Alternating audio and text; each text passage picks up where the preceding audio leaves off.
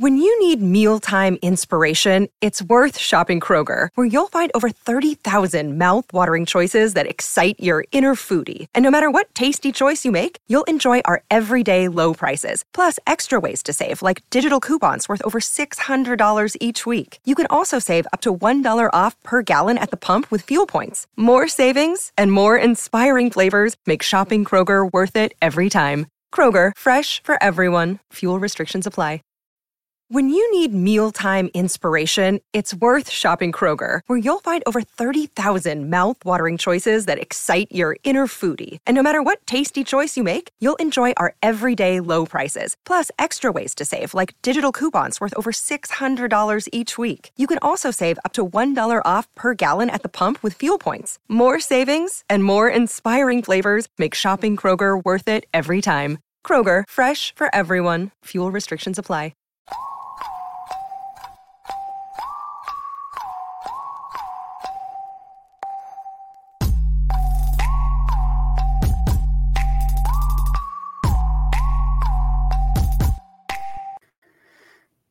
Salutations, possums.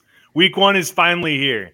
If this is your first time listening, welcome to the Passel. For the ones that have been riding with us, we appreciate you more than you will ever know. We have had a wild ride this year, and it's all thanks to you. But did I mention week one is finally here? Because week one is finally here. The void in my life from not having NFL football is finally filled. I will be at Buffalo Wild Wings every Sunday with my people, talking mad shit to whoever is there watching my teams pick apart the hopes and the dreams of my opponents. This is the greatest time of year. We have football, we have great weather, and most importantly, guys, the golf courses are in amazing shape. So while you're waiting on your friend to find his 10th lost ball or sitting on the couch with your favorite game day snacks, please take the time to follow us on our socials, buy yourself a possum tea, purchase the index, or at very least, leave us a review on here so we know what to bring you. Remember, guys, we live it so you can win it. Josh is enjoying the California coast at the moment. So tonight, Billy and I are excited to announce a very special guest and valued member of the IDP Army, but most importantly, just a totally awesome dude, Jeffrey Bomber Wellbaum. Follow him at IDP Baumer and follow the rest of us at the IDP Army. Billy. Bomber, bomber, bomber, bomber, bomber, bomber, bomber. It's good to have you on, Bomber. Yeah, good to be on. Excited to get some actual football going. Yes. Pro well, football. Okay. Uh, We had a good- we had a good okay, I was about to say actual football. football. Whoa, whoa, whoa. Right. Whoa, whoa, whoa. We had a good brakes. weekend of college football, but it's time for you know the meat and potatoes. Yes, it's it's Not the it's, it's the time that we finally get to enjoy fantasy football. We've been talking about it, doing dynasty drafts, trading 2023 first round picks for talent. It's time to finally get them on the field and finally get something, uh, get some dubs, Joe. I, I'm excited to get back into the win column. Had the worst year fantasy football of my life last like last season. It was the worst collective year I've had. So I'm ready to put that in my my rear view and have a good 2023 because last year, woof. Yeah, you Woof. also sketchily sniped two uh, really good players for me in a keeper league. So Well, F you. Joe, some people would say that was smart business. I don't know. It was good business, but I got the uh, shit end of that stick. You very, you very much did. Okay, well, this week we are going to preview every game from week one. We're going to tell you every relevant offensive player, and we're going to tell you almost every. Bomber's probably going to hate us if we don't talk about every relevant defensive player that is in- right. involved in every football game that's going to happen this entire week one. So Because why would you only care about half the players? Exactly. Exactly. We're, we we care about every player here on offensive points. So I mean, it is offensive, quote unquote, points, but we we talk offense and defense. You know, we're we're, we're not the the snobs of the fantasy space, like people that just talk team defense. By the way, you will not get any team defense talk on this. So if you were like, man, what te- what team defense should I stream this week? You're sh- out of luck because we're not going to talk about it. So I might bring it up in daily sometime, but but we'll, well, we'll okay, that. fair enough. Daily, you have to. So I, I can appreciate the DFS content. until uh, they get you- rid of that shit, which they need to. But It'll be super flex before you know it. All right, Joe. Without further ado, get us started.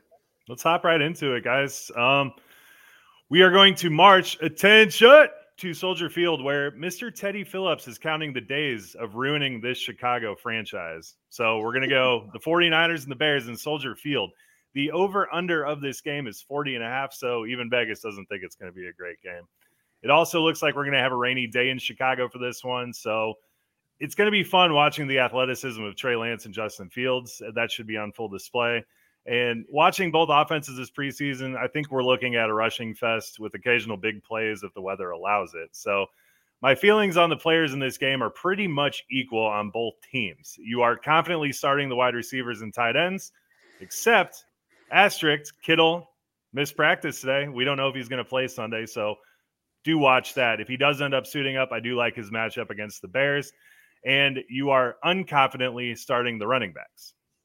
Also, you're going to be using the quarterbacks for their rushing upside. However, I am not particularly high on anyone in this game. Uh, but we do get some killer IDP stars in this one. We got Roquan, Warner, Quinn, Bosa, and the guy everyone should be insanely excited about, Jaquan Brisker. So, guys, it's going to be a good one. Um, I'm excited to watch this game. It's going to be really gritty, old school football. And ultimately, I think the Bears win this one. Whoa, whoa, whoa, whoa, whoa, Joe, Joe. I was following you there for that entire thing until you got to the end. The Bears confidently win this one. I said ultimately, but not confidently. I, oh, okay, nothing about the Bears have I ever been confident in my life. I was except to say, for Darnell Joe, Mooney. The but. fact that you're already starting on this this high of the Bears just because the season's starting, it's it's not going to happen probably. I think it's going to be closer than the the seven point spread they're giving it. Yeah. That's for sure. That's oh, that's probably true. Honestly, for the Bears' sake, and hopefully they can, you know, get Justin Fields, you know, happy because I feel like if they continue down this path of, you know, the only receiver they added this offseason is a 45 year old man that's probably not even going to play in this game. So yep. it's unfortunate. But it's, you know, we're we're looking at Justin Fields, who always has a little bit of a chip on his shoulder, and he's playing against a quarterback that was taken ahead of him in the draft. So I think what we're looking at is a great day from Justin Fields if the weather allows it. Because it's, it's probably gonna be pretty sloppy on that turf. But all all jokes aside, Josh is in here, so the insane fanaticism, lunacy is why I am choosing the Bears to win. I got to make okay. up in that category for it. I appreciate that you're making up for him not being here, Joe. I really appreciate that. That's what we were all hoping for. Exactly. Bomber, is there anybody from this game that we haven't mentioned on the defensive side that you want to get out there? Yeah, I think um, on the San Francisco side, we got to look at the safeties and who they're actually going to roll out there. Um, they had some injuries at safety. Um, with uh, who was it that it was a season-ending uh, injury to to Tarvarius Moore. I believe. Um, and Jimmy Ward is both is out on IR as well. Um, no, I think Moore is fine. Jimmy Ward is the one that's on IR. So you have Talanoa Hufanga is a second year safety, um, currently listed as a starter. Uh, so we'll see what goes on there and how they're how they're running their their secondary back there. So that could mean you've got some untested safeties back there for Justin Fields to test early and often. I think, you know, that's why I would lean towards agreeing with Joe there that it might uh, be a closer game than people think. And then we've got the uh, linebackers. Uh, Fred Warner's a gimme, but you've got um, Azeez Al-Shaair, who was a waiver wire darling last year, who's back, and Dre Greenlaw, who he was replacing, is healthy ish. Um, and so see how those guys are used. Um, I'm leaning away from Greenlaw right now just because I'm not sure. And I'm also leaning away from here until I figure out what's going on. But, you know, Fred Warner's a lock and load and you're ready to roll with him, as well as obviously you've got, you know, Nick Bosa, who is a start every day um, defensive end there for you. So uh, there's that. There's some questions on the Bears defense too. Um, you know, you mentioned uh, Brisker, but he's a rookie, so he's going to get tested. Um, and then you got Eddie Jackson, who's a ball hawk, but um, you never know what's going on there. He's been around forever. You got Roquan Smith, he's playing, so that's good to go. Nick Morrow, he looks like he could be one of those sneaky linebackers that could help you out. But again, I'm not necessarily starting him until I see some some snap counts on Sunday night. So um, then you've got some old man strength there with Robert Quinn. the old true. man strength. Yeah, it's true. Do we he's old, anything, but he's good. Yeah. Do we see anything out of Arik Armstead ever again? I mean, he's a good player. I just don't think we see much for him in the way of fantasy. I had him a few years back when he had a solid season, but um, I think he had 11 sacks or something. Yeah, but nothing since then. I mean, he's clogging up the middle. You know, he's doing yeah. his job on the field, but as far as fantasy, I just don't really see unless you've got a tackle, a D tackle league, then I could see some value there with some tackles and things like that. But none of the big splash plays you're looking for at a defensive lineman. It's True. All right. Well, so Joe, you think the Bears are going to win? I we're just as a podcast just going to have to accept that. That that's how, that's how you see the game going. What's happening? Okay. Well, I'm going to go next. I got Cleveland versus Carolina.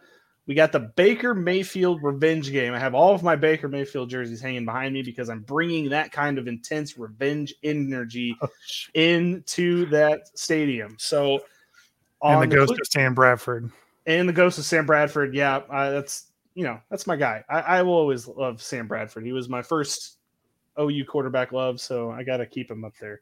Um, on the Cleveland side of things, we're going to start with Amari Cooper I'm not positive what it's going to look like with Jacoby Brissett.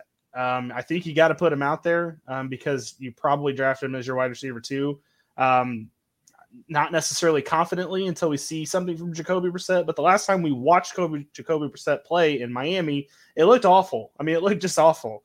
So I don't really think I'm going to be confidently playing any of the the offensive wide receiver pieces on this team. I mean, you got David Bell out there, you got DPJ, who's always kind of sketchy as it is. Um, and then David Njoku, don't really feel good about putting him out there. Hopefully, that's not your starting tight end because it's probably not going to be pretty for him. Um, so Jacoby Brissett will be probably usable only in Superflex, but not mainly. I, I, just can't see it. And then the running backs, obviously, you're going to put Chubb and Kareem Hunt out there. You can't not put them on the field. Um, defensive defensive wise, it's probably you're to be more excited for. You got Myles Garrett, obviously. Um, the Joker, Jeremiah Owusu-Koramoah, I think will get a lot of work in this game. Anthony Walker will get a lot of work in this game. Um, and then I would love to. I think that maybe these safeties and cornerbacks want a little revenge on Baker, so I could see like a pick happening from somebody in this in secondary. I can't really prognosticate who it's going to be. I mean, maybe it'd be John Johnson. I don't know. Maybe Denzel Ward. Um, but I think the defense should get a lot of work in this game because Christian McCaffrey is going to be running, so those tackles are probably going to be um, you know, piling up for him. So I think he'll be pretty safe playing them in this game. And on the Carolina side, I think if you're a DFS, I think the one time you're going to want to start Baker Mayfield is in this game right here because honestly, just the revenge factor alone, he is going to try to put as many points on the board as he can. Now, honestly, that's probably only about 21 points, but he is going to try to put as many on the board as he possibly can. And for this one week, I would suggest putting him out there against Cleveland because he knows the defense and he's at least has a little bit of a leg up normally, you know, as he normally would against a team because he's played against this defense before in practice. Um, obviously, you're starting CMC. Don't worry about that. You're you're fine putting him out there. DJ Moore, obviously, still get out there. Um, and past that, I'm not going to trust any of the wide receivers or tight ends until I Tommy, Tommy, Tommy. I until I see Tommy it, Joe. Is until I see it, Joe. Yeah. I just can't confidently tell anybody to put Tommy Tremble out there. So that's a daily play. That okay. Well, fair enough because you're probably going to get a really good price point on him. Um, opposite side of the ball, Brian Burns is going to be uh, involved very often. I think in this game, I think he's going to be trying to tee off on the statue that is Jacoby Brissett, and I think he's going to get home at least once or twice in this game. I mean, I don't think that is out of the realm of possibility. Um, past that, obviously Jeremy Chinn's there. Jaycee Horn's going to be back, so you got to put him. Xavier Woods, I'm interested to see what he looks like in this defense. That should be exciting. Um, and then either Damien Wilson or Shaq Thompson. One of the two is going to be a good linebacker for this Carolina team. Okay, Shaq Thompson is who it's going to be, uh, according to Bomber. So obviously he's probably going to be usable as well. This should be a really good defensive game. The offenses are going to obviously sketch us out until we see something different, but it should not be a high scoring game, but it should be a fun one just for the sheer fact that Baker Mayfield is going to put his heart and soul into this game. And if I'm if I'm the Browns, like you, you said, uh, Jeremiah Owusu-Koramoah is going to have a lot of work. if I'm smart, if I'm the Browns, I'm going to put him on CMC all day Mm-hmm. and just kind of like a kind of like a QB spy, but an RB spy because he can cover, and you know he's gonna they're gonna need to have an answer for for Christian McCaffrey. So I think he's gonna be a, a solid play there as like a a floater kind of hybrid linebacker defensive back kind of a situation he can cover when they spread CMC out and stuff like that. So I agree with you there. So I, I got a couple of points to make on this one. One, congratulations to both of you for saying the Joker's name. I've never tried to say it one time, and I don't think I ever will on that one. Um, two, in the Cleveland game, or the Cleveland offense, I'm really interested to see how David Bell works with Brissett. He, if anyone on this team, wide receiver wise, is going to make an impact, he is more that possession guy.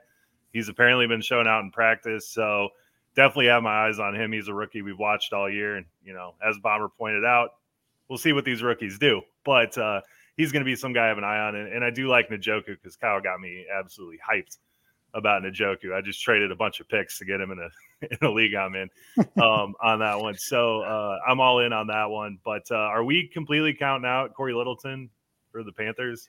Is he just toast? Yeah, I think. um I mean, he was really good. What, like two or three years ago when he was with the Mhm. Rams, and then he just really has kind of fallen off the radar. I think. I mean, if he can work himself in there, if because Shaq had Shaq uh, Thompson had like a little, I think he had like a cleanup surgery on his knee. If that knee is giving him fits, and I could see Littleton getting some time in there.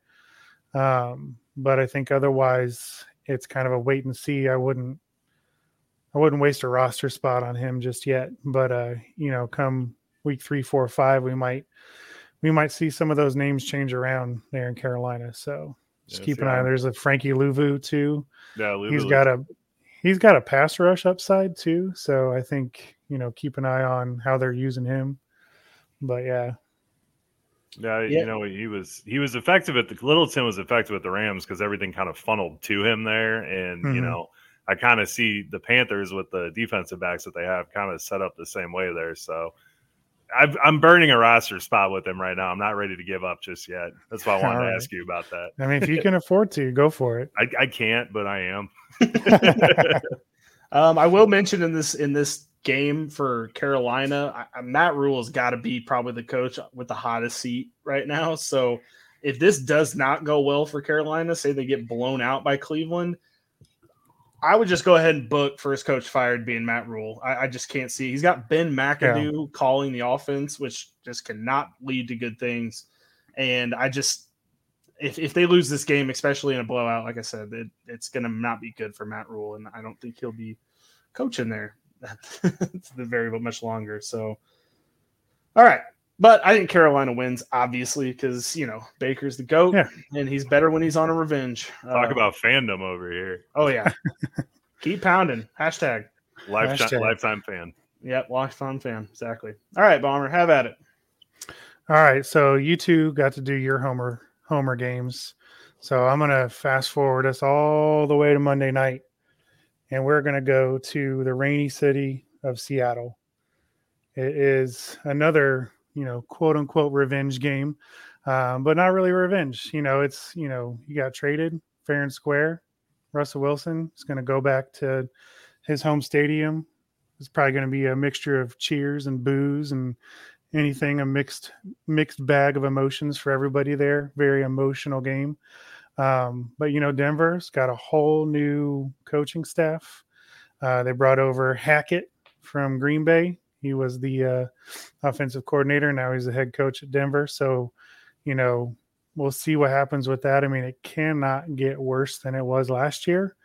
I mean it could i guess. It could be the jets but you know um, it was pretty bad. I mean, you had Sutton and Jeudy with like I think three touchdowns combined between the two of them, and uh, Jeudy was hurt a little bit. But either way, it was it was bad.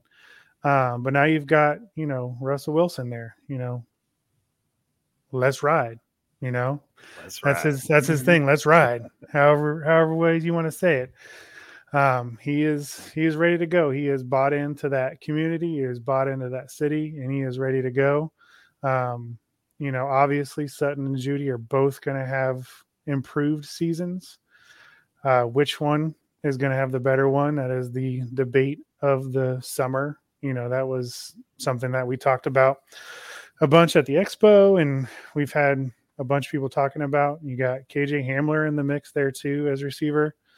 So uh, one of those is going to emerge as as Russell Wilson's favorite target. So far, it looks like Courtland Sutton.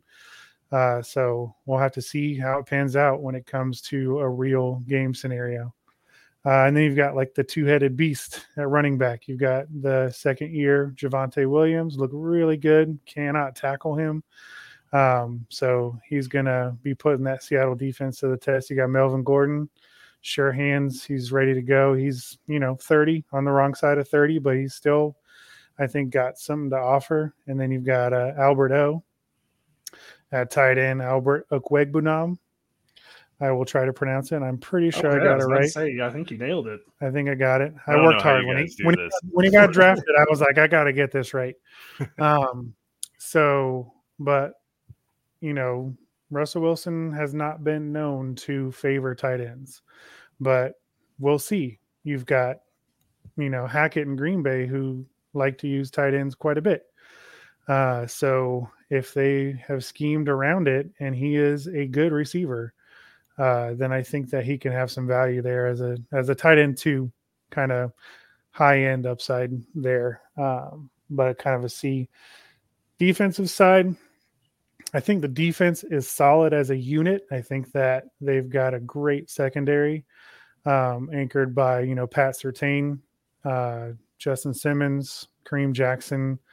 Um, I think Darby's still there. Yeah, Darby's the other guy. But uh, so they've got a good back end, but that front seven is a big old question mark.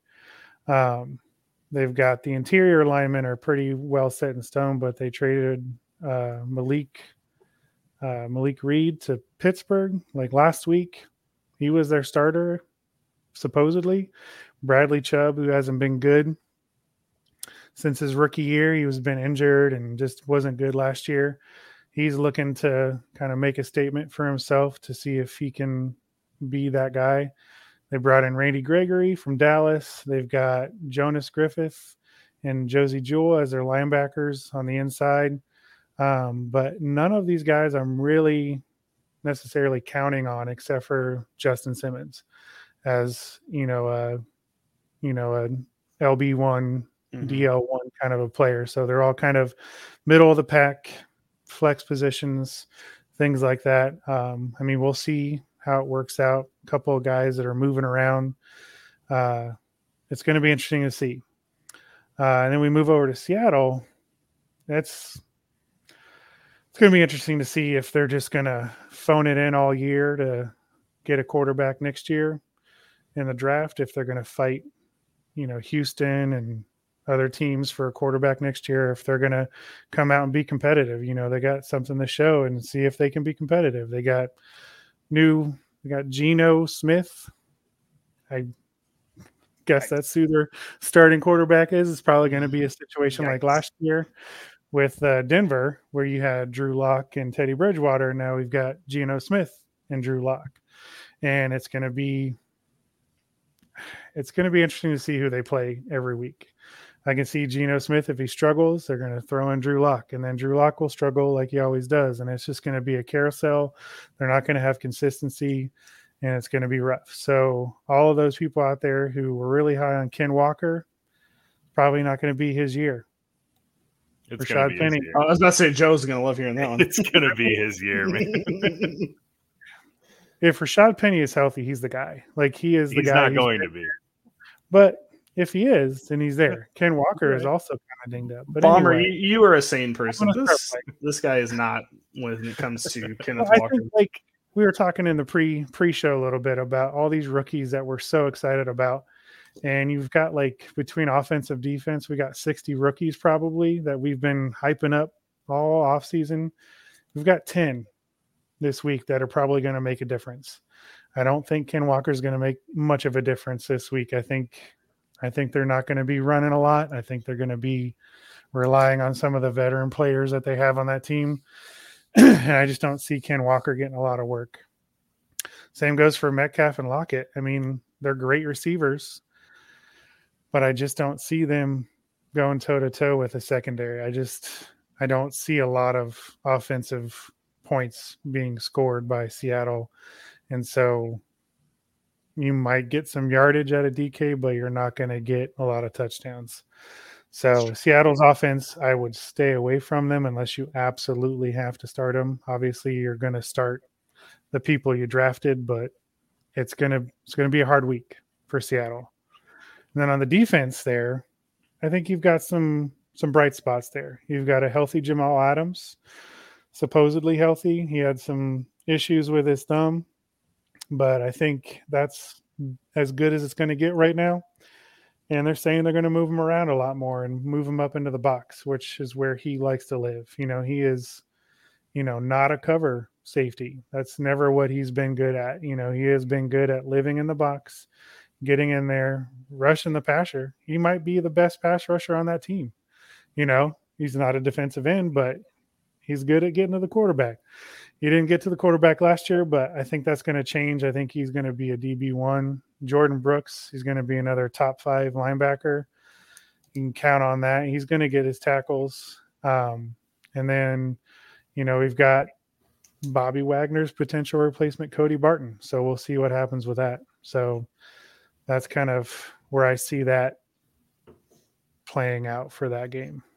Yeah, should be. I mean, it should be good. Honestly, I don't know how Pete Carroll could possibly go into a tanking season at 70 years old, but because he'll he be kinda- fired. I don't Yeah. think he's got it in him. he kind of built this problem and you know they've whiffed on some drafts and that's kind of just where they ended up they made that weird jamal adams trade that shouldn't have made probably looking back but you know it is what it is Speaking of Jamal Adams and his thumb, what is up with safeties and injuring their thumbs as of late? It's you know we're just know. seeing like six of these guys right now having thumb surgery right before the season. I don't appreciate that. Getting stuck in a face mask or whatever. Are those like Yeah. new like gu- guardian caps or whatever? Maybe they're getting jammed up in there or something. Yeah, no, that's something know. the league needs to look at for sure. definitely Yeah, player safety. So you you forgot about the best revenge game of this whole game, and that's Shelby Harris revenge game going against his former team. and that Noah one. Fant. yeah, and the Noah Fant re- revenge. Yeah. on. Yeah, But, I, I um, think I don't think Noah Fant's going to be much of a. I mean, he might actually be the top receiver in that game. yeah. it's, It's. I mean, it's highly possible. How that do he's you- the top receiver there? because he'll be covered by a linebacker the linebackers for denver aren't- garbage linebacker. yeah aren't so yeah How do you see the Denver linebackers? Like, you know, Josey Jewell, he's been there forever. We've not really seen anything from him. And then Jonas Griffith had a little bit of run last year where he actually looked pretty damn solid. Do you think he's the leader of that linebacking core by the end of the year? I honestly, I I have been scratching my head all off season as to what the hell they're doing in Denver with their defense. You know, they had you know Baron Browning they drafted last year, who they're trying out inside linebacker, but now they moved him over, and he's backing up you know Bradley Chubb and Randy Gregory as a pass rusher, which he's good at. He did really well at that at um, Ohio State. But uh, I just, I mean, Josey Jewell, he's a good run defense guy, but he is not a cover guy. Jonas Griffith, I mean, he's banged up. He's coming off of, you know, injuring his elbow pretty bad in that preseason game. And so I just, I don't know. And you've got Alex Singleton waiting in the wings to No. get all those tackles, which will be great for fantasy. But as, as far as a team, like, they're going to try to pick that middle of that defense apart in those short yardage things, which is why I think, you know, I think Fant might benefit the most out of that. Just right there in the middle of that defense where they've got the weakest spot. Yeah. And then I just, when Blake Martinez was cut, I was just immediately like, he's going to Denver. Just book it. I mean, he still doesn't have a landing spot. yeah, on that one. So, do you like the Broncos to win it? Oh yeah, for sure. I think, you know, I don't think I think it'll be a great game for Denver's defense to figure out what they're doing because I don't think Seattle's offense is threatening enough to really test them too much and then Denver's offense is going to put up enough points to allow the defense to make some mistakes and and things like that. And so I think it'll be a decently high scoring game. The crowd's definitely going to be involved. um, because you know they've got the the twelfth man up there in Seattle that they're going to still be really loud, you know, because mm-hmm. Russell Wilson's back and they're still going to be involved. So it's going to be an exciting game. It's a Monday night primetime game. It's going to be all eyes on it, and it's going to be pretty interesting to watch. Fun to watch. Absolutely. All right, Joe. Yeah, Bronco Broncos win. Awesome. I like that one too. So, guys, we're going to hop in our Model T and make it rickety split to Ford Field, where the Hard Knocks Brigade gets knocked hard by Jalen Hurts and the Eagles. The over under on this game is 48 and a half. And I don't think any teams in the league have improved more than these two this year. So the Lions are going to keep this game entertaining. I do like the Eagles to win this one pretty handily. Um, but I do expect huge things from AJ Brown, as the Lions literally have no one to cover him, and you don't pay a man that much money and that much draft capital not to use him. I also like Hurts as his rushing upside in this one is massive. The Lions were solid against tight ends last year, so Goedert is starting for you, but I'm not not really in consideration in, in daily if you're going to play him. Um, now for the fun part, the Eagles allowed the second most receptions to running backs per game last year, and the most most points per to the tight end position. So the addition of Kyzir White should help in that area, but D'Andre Swift should have an absolute monster game, and I really like Hockenson in this one as well. You're starting Amon Ra if you have to, but we do not know how these wide receivers will demand a target share. So um, who knows uh, how that one's going to play out. So I wouldn't be super confident on Amon Ra or Chark or any, but if you drafted them and you got to use them, I, I guess you got to use them here. Uh, the Hurts, AJ Brown, and Swift stack is one that I'm using a lot this week in GPPs. I expect this to be a high scoring game. And for an Eagles Lions game at 48.5, Vegas does too. Yeah, I mean, I'm ready to see the Eagles um, possibly start a Super Bowl run. Um, you know, since Josh isn't here, I'll just I'll take the the Eagles craziness a little bit. Um, He'll enjoy you saying that. Yeah, exactly. Um, it'll be fun to. I, I, can't wait to watch this team now with AJ Brown. They, like the one piece that the Eagles were missing last year was a solid number one wide receiver. So they went and got it, and they weren't going to draft it. Um, these defensive rookies are really exciting. I'm still waiting for them to make a Jordan Davis jersey available. I don't know how every other first round pick got a jersey um, available for purchase, but somehow he did not, and so uh, you know I have to wait for my Jordan Davis jersey. But he's they my put those AJ Brown ones into overproduction first, and that's so. pretty much pretty much what ended up happening. But I can't wait for him to be a star so I can support because I he was my one of my favorite players coming out in this draft. So I'm excited to see him in action. Uh, just a, a quick note out there for anyone not following me on Twitter. Um, one of the uh, redraft IDP experts uh, cued me in on the fact that TJ Edwards is wearing the green dot for Philadelphia. So that means he is the three down linebacker. So I don't know if that means they're going to rotate Kyzir White and Kobe Dean in and kind of mix things up there or how they're going to work out with that. But, you know, if you have TJ Edwards still on your team from last year because he did really well last year, uh, fire him up week one, see how it goes. Hell yeah, absolutely. Who do you think's winning, Joe? Oh, the Eagles, hands down. Eagles. It's going to be a really entertaining game. Though. I thought I the Lions were going to win the Super Bowl. It'll be fun. I I win do, in the North. I do think the Lions are going to. I do think the Lions are going to win ten games. That's my hot take. And my brother-in-law will be happy to hear that. It just won't start now. Um, all right, I am going to get on to the Thursday night football game, Bills Rams. Um, I'm really not going to spend a lot of time on this because there's not, you know, it's two amazing teams playing. You're going to start every stud in the game. Uh, you're going to start Stafford. You're going to start Josh Allen. Uh, you're going to start Diggs. You're going to start Gabe Davis. You're going to start Cooper Kupp. You're going to start Allen Robinson. You're going to start Dawson Knox. You probably just leave Tyler Higbee on the waiver wire where he belongs. um, the only part of the offense I'm not positive about is the running backs. I don't really see Cam Akers getting more than like 60 yards on the ground, probably. I mean, Buffalo's a stout run defense, and Singletary against Aaron Donald and the boys, I don't see him getting a lot of action, especially with Josh Allen sniping him at the goal line. I don't think this game will be the most upside for either running back on this team, to be perfectly honest. Um, the defensive side, again, you're going to start all your studs. Um, The only one I wanted to ask, I mean, I'm not even going to name them all because I think you're pretty safe. Jordan Poyer, Micah Hyde, you know, Ed Oliver. Well, if you have a defensive tackle spot. Um, the only one I wanted to ask you about, Baumer, was Von Miller. Do we think that they gave him that six year contract ridiculously at his age? Um, do you think that he's going to be super involved with the team? I think that he is going to be efficient, to put it to put it that way. I don't think he, you're going to see, you know, the high 60, high 70% snap share that you like to see at a defensive end.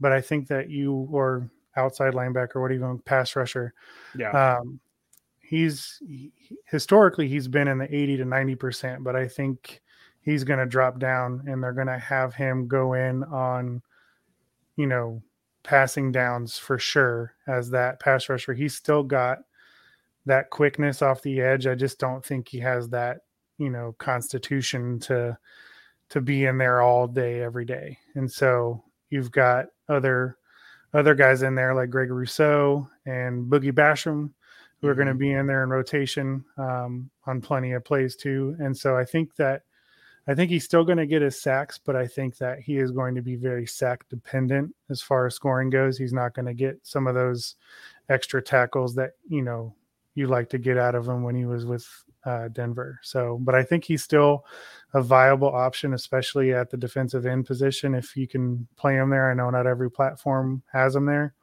Yeah, but uh, I think that it, he's safe to start there as like your DL two. I think that's fair. Um, yeah, and obviously he's got the revenge game factor going into this one as well. But he just won a Super Bowl with them. He's going to get his ring on the same night. They're like half a season. Like, well, fair enough. Hey, Super Bowl rings are Super Bowl rings. Yeah. Um, yeah. obviously on the Rams side, obviously you're going to fire at Bobby Wagner. I'm excited to see him um, with this Rams team. I think he fits in there perfectly. Um, you're going to start Aaron Donald, even probably in non-defensive tackle leagues. Um, Taylor Rapp, I think, is a good safety for you to pick up, put on on your team, and then I'm real. I I think Jalen Ramsey's going to be on Stefon Diggs the whole night, so I think that that would be an interesting matchup to watch, and I think that there's a potential for him to be a tackle, uh, potentially a pick. You know that kind of air about him, just because they're going to focus Stefon Diggs. The Bills are, and you know with Jalen Ramsey being right there, he there's big potential for him to get some impact plays. Uh, and yeah. I think and I think the Bills win. Yeah. Everything are they playing in LA? Or are they playing in Buffalo? LA.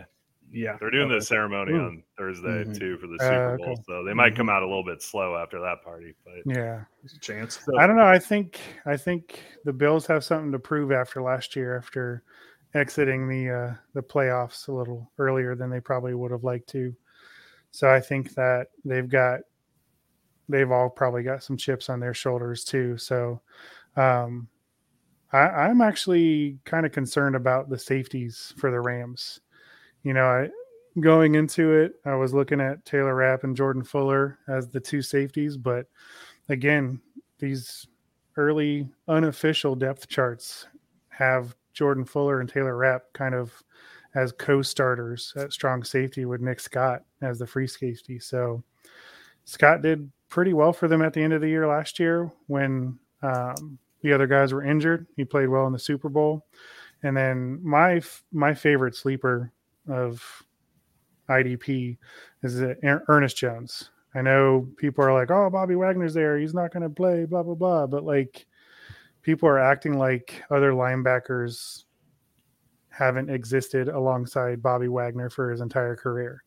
You know, you, you had Jordyn Brooks last year, perfect example. He was a top five linebacker next to Bobby Wagner. And I know it's a different team, but I think they're going to use the players that they have. And they got rid of almost every other linebacker on the team except for Ernest Jones. And he is going to get his time. And they trusted him in the Super Bowl, the biggest game great. of the year. They trusted him and he played well. He would have been the MVP had it not been for that last drive where Cooper Kupp like just sucked in every single ball that was thrown in his direction.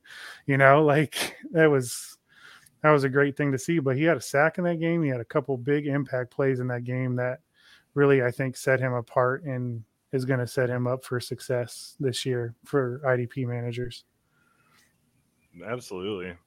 Billy, I just have one, two things to point out actually. Sure. Um, so you, you kind of glossed over the tight ends a little bit. Dawson Knox got absolutely paid today, and they released OJ Howard. So everyone that drafted Knox late, while everyone was freaking out about OJ Howard being there, got a hell of a steal. And also, I actually kind of like Tyler Higbee this week because uh, Van Jefferson is going to be out. Um, and the Buffalo secondary, I mean, you got Poyer coming off an elbow. Jaraeus White just returned to practice last month with an ACL. And you got Kaiir Elam, who's tasked to color, cover Allen Robinson. I, I think there's a huge matchup differential here. And I think that Allen Robinson is going to absolutely feast on this defense. So he's one of my top daily plays this week, him and Higbee, even though we all know how I feel about Higbee. Yeah, that's fair enough. I get it. All right, Baumer. All right. So we will go. Let's see. which team which game do I want to do next? Let's go to the Music City. Let's go down to Nashville, down on the river. Or is that Memphis? Memphis is on the river. Anyway, let's go down to Tennessee. we got we got the New York Giants going into Nashville to play the Tennessee Titans. Uh, you have got a healthy Derrick Henry, which is pretty dangerous. You've got some question marks at wide receiver on the Titans. You've got AJ Brown's replacement question mark. Treylon Burks. See Right. see what he's all about.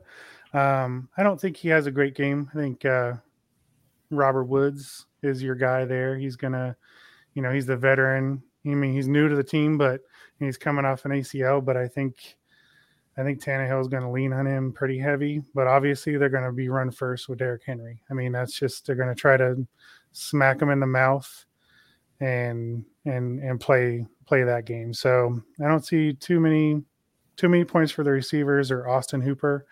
Um, but I think Derrick Henry has a huge game there, and um, I think that's good there. I think on the defensive side, Titans took a big hit with Harold Landry going down, tore his ACL last week or earlier this week, I think actually, uh, or over the weekend. Anyway, recently, and that's huge. He was their their top edge rusher, and he's gone for the season. And so you've got Bud Dupree there, who didn't really do much last year, and Denico Autry are really, really your only guys there are going to be putting any pressure on on the, the opposing quarterback there and Danny Dimes, but uh, which should be an easy task to kind of get cut their teeth on. Mhm. But There was um, a line to beat. It's New York.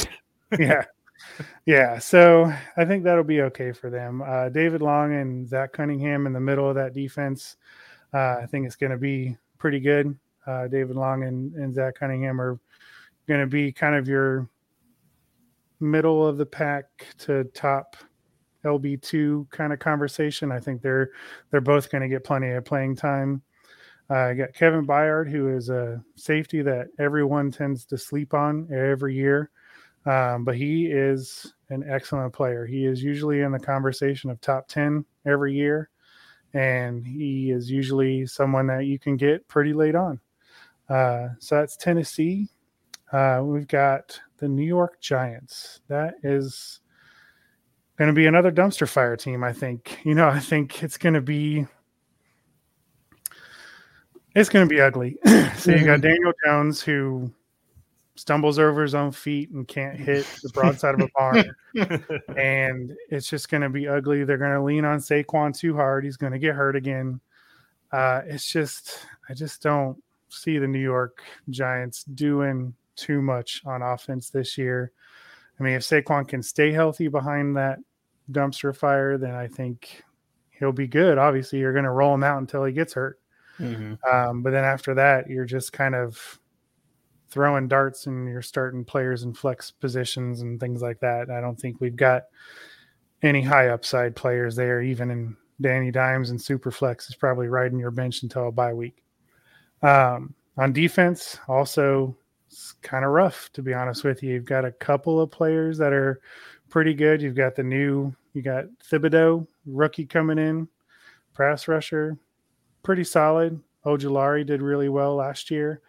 Um, so those two guys, I think, will be pretty good for you. But then Blake Martinez, out of nowhere, gets cut, doesn't have a home.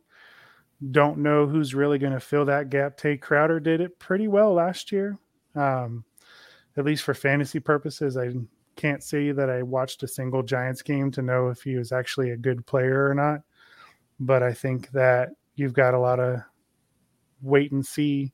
But whoever does end up starting there, you're probably going to want to have on your IDP rosters because they're probably going to see a lot of snaps this year. So um, you got Xavier McKinney and Julian Love. I like Julian Love a lot as a kind of a sleeper safety uh, that you can find for nothing off of waivers or late in drafts or whatever. I think he's going to have a good year this year. Absolutely. Yeah, it's. I agree with you. That team's going to be an absolute dumpster fire. Yeah. Um, the one guy I'm really excited. It looks like Kadarius Toney is actually going to play this week, which is exciting to me because Yeah, that'll be good. yeah, I I want to see what he can do. I, I know Daniel Jones is a huge question mark, but he had that two game stretch where he was just unstoppable last year. So I can't stop riding that train. Um, I mean, if they can get any sort of consistent play, I think they'll be good. But I just can't. I'm not trusting any of those receivers to win me games. So I'm trusting them to get, you know, a handful of points, but I'm not counting on it. And needless to say, I think Tennessee wins this pretty handedly. Yeah. You know, moving through the season to kind of keep an eye out on that quarterback situation because um, Malik looked really good in the preseason, but I, he, I think he'll be in there before the end of the season. But yeah, I, I don't think Tennessee. But we're in week one. Let's take it one week at a time. Exactly, one week at a time. So for now, just throw Tannehill out there. No, I'm just kidding. You'll Yeah. Hopefully, you have a better option. Hopefully, you didn't draft him. That'd be bad. He's a good super flex as your QB two. Exactly. Yeah. That, that's uh, the upside of him. But okay, Joe. All right, we were in Nashville. Let's keep stumbling down to Bourbon County, uh, Bourbon Country. Let's pour one on the Rocks while the Bengals pour one on the Steelers. Uh, we do have storms in the forecast, so the passing games may struggle a bit here. The over under on this game is 44 and a half, and I did see that drop since the uh, the weather is a concern here. So, um, starting off, uh, this Najee Harris Lisfranc thing really, really has me nervous as hell, boys. Um, I am putting those concerns to rest in this one because, as we know, he's going to get the work and uh, he will have a soft Bengals D line to go up against this year, softer than it was last year. So, uh, Trubisky should be able to keep him fed with short targets as he runs for his life behind this line over here uh, for the Steelers. So, I think Diontae, Freiermuth, and Najee are your plays here. I wouldn't get cute with Pickens just yet, or absolutely desperate if you're playing Claypool. Trubisky cannot hit the long balls, but he can chew up the middle of the field. So you're looking at Johnson, Freiermuth, and Najee in this one for the Steelers. On the Bengals side, you're starting everyone with the exception of Hayden Hurst, mainly because I want to see it with him first. I, I know he was everyone's darling this year. He should be able to do good, um, but I do want to see what he does. Levi Wallace was a huge addition to the Steelers defense, and he should be able to slow down whoever he matches up with, be it Higgins or Chase. That is why Boyd is a sneaky play this week for me. I do like Tyler Boyd. Joe Mixon has 64 carries, 334 yards, and has scored two touchdowns in three games in the last three games uh, against the Steelers in, in this the last three games. So you're starting him with confidence, although the Steelers did add Myles Jack, and I think that is going massively overlooked. He should help up help plug the middle of that defense up a little bit. So I'm not overly excited about Mixon, but you are absolutely starting Joe Mixon. So I do think the Bengals win this one. Uh, it'll be a gritty divisional game. So I agree. Um, yeah, I, I'm ready for the Bengals to see what the Bengals are actually are. I mean, we saw what they kind of lucked into last year, and they only Mhm. got a, their team to be better. So yeah, I'm kind of excited to see what this team looks like. Steelers. Well, I hope they have fun this season. yeah, well, we have to see how that new line holds up against TJ Watt there. So yeah, That's it'll be interesting. it's a good first test for him. Absolutely. Yeah, keep an eye out on TJ Watt's knee though. Yeah. Yeah, was- that's they say it was just a tweak, but he was dinged up last year too. So we got to make sure that keep an eye on that because he is. A lot of people are counting on him this year for It's- IDP. Jessie Bates is wrong. playing, Yeah, He's so that's good. and not happy, but he's there. He's not happy, but he's playing for his contract. so Exactly. if he's not going to get paid by Cincy, he's going to get paid by somebody if he plays his plays his heart out this year. So I think that's good. I think, yeah, I think that's good. Yeah. Okay. I'm going to move us to Kansas City versus Arizona. So, um, I think on the offensive side, obviously the quarterbacks are both top tier. Patrick Mahomes, Kyler Murray, just plug and play. Don't think you need to worry about that. Uh, the running backs, CEH, we'll give you, you know, we got another year. We'll see if CEH can finally figure out how to be, you know, as useful in this offense as we all hoped he would be when he first was drafted there. Um, James Conner, I don't think you're having any problem putting him in there. Uh, the wide receivers. Now, this is a very new group of wide receivers. I don't think you're going to start any of them super confidently. You could put Marquise Brown out there because we just think because he played with Kyler at Oklahoma that they've got that connection still and that everything's going to be fine. But honestly, the other wide receivers for Arizona, Rondale Moore and AJ Green, it's not really scaring anybody for this Chiefs defense. So to see exactly what that's going to look like, you know, day one after what has been can only be described as super dysfunctional offseason for Arizona, despite locking up their quarterback long term. Um, kind of interested to see what that looks like on that side. And the Kansas City, it's a whole new cast of characters. We don't exactly know who Patrick Mahomes is going to favor. We think it's probably going to be Juju Smith Schuster, basically based on a talent perspective, um, but we don't actually know. Maybe he likes Sky more. Who knows? Like maybe he likes Marquez uh, Scantling. Don't know. We'll find out though, and this will be a good way to start that out um, against Arizona. Obviously, tight ends. I think you're comfortable starting either of them. Kelce's obviously who he is, and then Ertz is a serviceable tight end. I think he's in that seven to twelve range where you don't really know what they're going to be. So I think you're going to be good in starting that. Um, the defensive side of the ball, Arizona has Budda Baker and Jalen Thompson. I think those are both two pretty marquee safeties to start. So you're going to be fine starting both of them. Um, I would say the linebacker situation, I'm still interested to see how that turns out. I, I don't think we know with any certainty exactly what that's going to look like. Um, we just are going to hope for the best there. Um, I'm sure Baumer will come in and see who his favorite is after I get through Kansas City. But the Kansas City side of things, um, Justin Reid, is he the Honey Badger? Uh, he wasn't necessarily for Houston, but they brought him in there to be that. So we'll have to see exactly how they deploy him in that defense. Um, he might be the more he might be the Harrison Butker more than the Honey Badger. Just There you go. off watching him kick. But that you know that's actually that's that's completely true. Um, and then I'm honestly excited for Willie Gay and Nick Bolton this year. I know a lot of people like Josh don't think Kansas City can produce good linebackers, but I don't know. I'm kind of interested to see them this year. I think that this could be a good linebacking core. And then while it's not relevant in this game because it doesn't have him listed as a starter, uh, George Karlaftis will eventually be a very destructive force on this defense. And I hope that he is at least uh, ciphered in through the game. But um, I'm, you know, he won't be a starter this week, but I think eventually he will be a premier starter on as defensive end for this team because I really think that he would gel well with this team. Um, Kansas is going to win.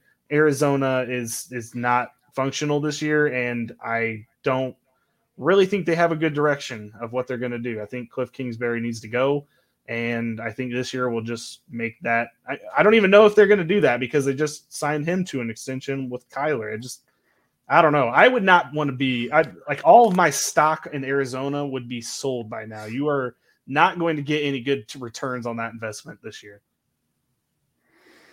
I got, I, I do have some thoughts. I Sure. do have some thoughts on the defensive side. Uh, I am not starting an Arizona linebacker this week anywhere. If I, I don't can know how you it. could. I don't. I mean, Isaiah Simmons got the the dual eligibility on sleeper. Mhm. He can be started as a defensive back. I'm still maybe in a flex position, but I just don't. I don't know what they're doing. Uh, I wouldn't be surprised if Nick Vigil was the top scoring linebacker for Arizona at the end of the season. Yeah. Uh, it's gonna be it's gonna be weird. I think um, it's either I think I think Nick Vigil is wearing the green dot To be honest with you, I think I, have heard mixed reports about Should that. scare him, everyone, by the way. Yeah. The, the fact that he's already got Yes. the green dot. well, it's either him or Budda Baker. Some teams will run the safety with Yeah. the green dot, and teams have done that and they've had some success with it. But I just, I don't know. So keep your eyes on it. If you have to start somebody, start them. If you can start somebody else who has like a high upside, a higher upside, like a Shaq Thompson for Carolina, I think he's got a higher upside than any Arizona linebacker this week. Mhm. Um, but you mentioned Nick Bolton, and you talked about how Josh is like, oh, they can't produce linebackers or whatever. So, who do you think had the highest points per snap out of linebackers last season? I'm going to guess Nick Bolton based on It was the, Nick Bolton. the question, but yeah. It was Nick Bolton. You he know, was around the ball every counting, time he was not on the counting your outside linebackers who are really defensive ends, like Right. not counting TJ Watt, but even above Micah Parsons. Micah Parsons was 0.348 and Nick Bolton was 0.368. So slightly above Micah Parsons. So, I mean, they got rid of Hitchens. He's not in the mix anymore. I think Nick Bolton's going to be that guy. I think he's going to be the leader of that defense, and I think he's going to continue to play at that high high level. Um, I think that um, I think that Arizona is going to have a good game to test this Kansas City defense because while you've got a good front front seven, I think the secondary is a little suspect. Losing, I mean, Sorensen wasn't great. Honey Badger was okay. He was a ball hawk or whatever, but like they were good. They were veteran players, and they're both gone. You've got Juan Juan Thornhill and um, Justin Reid out there, and you've got the rookie uh, Bryan Cook. So it's going to be in interesting. Preseason. huh? Yeah. Brian I mean, he, he's he's a good player. He was what late first, early second round, Mm-hmm. somewhere around there. But um, yeah, so it's going to be interesting to see how how Arizona tests that secondary. Um, it should be interesting. But I think Nick Bolton is a fire and go. I think, you know, I think this year the Chiefs finally figure out what to do on linebacker and just run with the guy who played really well last year. This is the story of the one. As head of maintenance at a concert hall, he knows the show must always go on. That's why he works behind the scenes, ensuring every light is working, the HVAC is humming, and his facility shines. With Grainger's supplies and solutions for every challenge he faces, plus 24 7 customer support, his venue never misses a beat. Call quickgranger.com or just stop by. Grainger, for the ones who get it done. I think you're right. And I think Kansas City wins. So on to you, Baumer. On to me. All right, let's see. Going down my list here, I got an interesting matchup. It's a divisional matchup going to uh, the Indy City, not the Windy City, but Indianapolis, going to the Colts Lucas Oil Field Stadium or whatever, um, whatever you want to call it. Um, got Houston coming into town uh, against, you know, probably was it the second oldest quarterback in the league right now, and Matt Ryan. I'm not quite sure. I mean, no one's older than Brady, but Yeah. but uh yeah, so you got uh a Matt Ryan as a new quarterback in Indianapolis. I think he still has the ability to run an effective offense. I think that I think that that team's going to be a lot better than people think. I don't think we're going to see them as a two seed coming out of the AFC like I've seen some places. Um, I won't say who. I don't want to get blocked by anyone else, but um, uh, but anyway, so I think they're going to be good. I think uh, they've got a solid defense. They lost Khari Willis to he's now a man of the cloth. Whatever, whatever you you take from that, he's retired. But you got a r- rookie Nick Cross coming in, uh, trying to fill those shoes. Uh, you've got Yannick Ngakoue from the Raiders, who could do something. Mm-hmm. Your You name. know, he's always been- incredible. I try. I try. Um, but I think everyone's been waiting for him to do something, and maybe he figures it out this year in Indianapolis. Um, and you've got second year um, defensive end Kwity Paye. He got the go ahead. He was at practice. He's healthy. He was kind of dinged up for a little bit there, so I think he's good. And then right there in the center of that defense, you've got DeForest Buckner, who is one of the three defensive tackles you can confidently start um, in a DL spot after Aaron Donald. Um, he's going to be filling the middle of that defense and creating some havoc there in the middle. And then you've got Shaq Leonard, not Darius Leonard. We have to get used to that this year. Um, I'm really hesitant with him. I think his ankle, his back, whatever, he is hurting this year. So I think he is probably, if he's healthy, he's probably not going to be playing every down. I don't know. We'll see. But a lot of people have a lot invested in him. I know um, on their IDP rosters, but you might want to come up with a backup plan. So, um, and EJ Speed might be that backup plan, but I wouldn't roster him just yet. Keep an eye on him. Maybe roster him if you can afford to, just to make sure you have a lock on uh, Leonard's replacement. Uh, Bobby Okereke is another guy who uh, has done pretty well. Solid LB2 situation there, flex player. Um, he'll get you some good points there. Um, on the offensive side, obviously, you've got the overall first pick in any draft for the most part with Jonathan Taylor. They're going to run the offense through him, and it's going to be it's going to be fun to watch. I think he has another great year. Got Michael Pittman, rookie Alec Pierce, hopefully a healthy Parris Campbell, and tight end Mo Alie-Cox. I guess I don't know, um, but we'll see. We'll see what happens with that.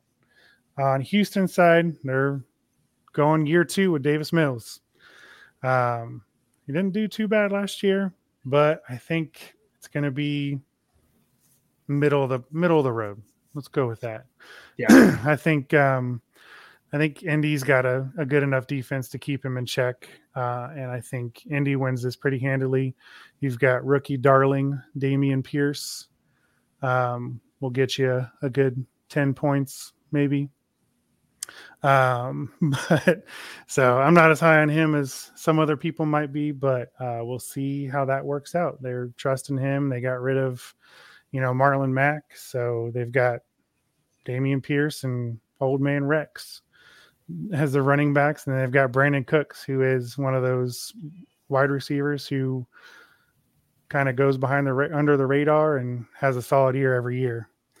it's true. So, and then outside of that, you don't really have a whole lot you're really counting on in week one. It's true. Uh, Houston's a disaster. Yeah, I do. I do have a Houston question. Would it be absolutely insane to trade Dameon Pierce right now?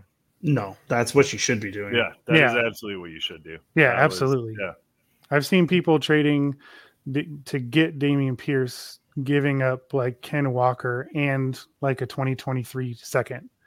So, Yeah. like someone who went like third or fourth in a rookie draft is now being traded away for like way more than it's just, it's wild to me. it is comical So, how like- short people's memory is. Mhm. I think Dameon Pierce is another Royce Freeman, to be honest with you. He came in when he was playing with the Broncos. I was really high on him. The Broncos said they were really high on him. They had him starting over, I think it was CJ Anderson, I think at the time, Mhm. and he never became anything. So I don't, I, I just, I don't know. Uh, defensive side, I think they're pretty solid. Uh, Houston, I think the de- the defense is probably going to keep them in some games they probably shouldn't be in. Uh, but you got Christian Kirksey anchoring that defense at linebacker. He's he's pretty good. You got Kamu Grugier-Hill uh, was really good last year. They're rolling him out there again this year. Um, you got old man Jerry Hughes from Buffalo, pass rusher Jonathan Greenard did really well, and then you got rookie Jalen Pitre. So I Mhm. think Pitre Love is a guy who think you- I don't know if I'm starting him this week, but I am definitely keeping an eye on him. Um, but if you have to start him, start him. You know, sometimes you got to start these rookies, but and I think he is one of the few who is going to do well. But you know, if I've got other veterans out there who are have shown consistency, I'm starting them above these rookies just for the first couple of weeks, just to kind of see how things pan out. Yeah, that makes sense. Okay, who do you have winning? Uh, Indy. Good choice. Yeah, I think I think pretty it's I think that's a pretty safe bet. Yeah, I think you're right. All right. What's the All right, line? Joe. I think that was the highest line. That's an, a seven point. Yeah, Yeah. I think Joe's Bears are also. I think it's Hey, tied yeah. for- Hey, now. Speaking of my Bears, um, Aaron Rodgers will be blowing on a fresh brew of ayahuasca while the Vikings blow on the Gjallarhorn in US Bank Stadium as the Packers travel to Minnesota in the clash of the NFC North big dogs. It is getting a little trippy in the NFC North as the Pack is no longer the clear cut win- favorite to win the division. I expect a relatively low scoring game in this one. Um, but the Pack has held Justin Jefferson to 4.8 catches per game in his career against them. But call it a hunch. I think Justin Jefferson absolutely thrives in this new offense, and I think he absolutely goes off on Green Bay here. I expect a lot of yardage from him and, a touchdown or two. So if they do indeed play him in the slot, good luck, Packers. Have fun trying to stop him. Uh, Dalvin Cook is obviously in your lineup. He averaged 1.3 touchdowns per game in his career against the Pack. Thielen and Kirk Kirky are also in your lineups here. Uh, last year, the Vikings gave up 24.7 points per game to the running back position. I expect them to be way more solid this year with the addition of Za'Darius Smith, Hicks, and rookie Lewis Cine. However, with Aaron Jones, Aaron Jones is the top running back for me this week. I actually really like Aaron Jones. I think he's Mhm. going to get a ton of those short balls. AJ Dillon is starting for you if you're starting to but if you are starting a Packers wide receiver this week, I absolutely admire your bravery. Uh, this this has me really down on Aaron Rodgers for this game. Um, however, he usually finds a way to get it done. So if you have him, he's probably your best option, and you are going to start him on that one. Um, yeah, I'm interested to see Quay Walker play. I assume he's going to get a little bit of run here, uh, and you know, obviously, uh, we got De'Vondre Campbell, who a lot of people think is going to be the LB one this year. So it's going to be interesting to see how those two duke it out for playing time in that one. Yeah, But Vikings win. I love it, You Joe. got I the love Vikings it. winning. Oh my god. I think- Minnesota def- Minnesota's defense is going to be bad this year, guys. Yeah. Badass. What are you talking about? Bad. I mean, I mean, they did get Jordan Hicks. You know, he's he's pretty good. it did. I just Neil Hunter, Darius Smith. You got Brian Asamoah. They're really high. Neil on. Hunter and Kendrick- Za'Darius Smith. Kendricks. How many games have those two guys played in the past two years? Enough. Harry- yeah. Enough. Enough for me to have Not a full season between beating the, two of them. I think they're going to beat the Packers as well. I just this defense I don't think is going to be it's extremely good this season. Just as a I don't know. I think Aaron Rodgers picks on that Minnesota secondary. It's not. It's the not problem good. is who like that's what it, like who is he throwing the ball to? Alan they- I, even saw, Lazard, man. I saw I saw Lazard might be hurt this week. Yeah, like he might not be not, playing. He's not practicing. He's um, fine. He's resting. He's he's fine. He's the Bobby, only veteran this is receiver exactly on the team. does, dude. Every time How many games has he played in the last two years that makes you comfortable for Lazard? I mean, yeah, More than right. Za'Darius Smith. That's That's true. That's true. Okay, well, I am going to. I wish I could do these as good as Joe. I'm going to take us down to the bright lights of South Beach to Miami. Um, so Bill Belichick, guys, took the entire Miami team down there on Tuesday just to get acclimated to the weather because I don't know if y'all know this or not. Miami is hot and it is hot in that stadium. And so I, I, I appreciate Bill Belichick for doing that. I love that he gets teams prepared but this team's going to get their butt kicked. Um, Miami, I think, is going to pull out all the stops in this game, and I think that they are going to easily crush the Patriots. I know that the Patriots they always are in everything. This team just does not look good on paper. Um, but from the Miami perspective, I think you're starting to. Uh, It doesn't look that, good on the field either, Billy. well, that's exactly that, that's a good point. it doesn't look good on the field.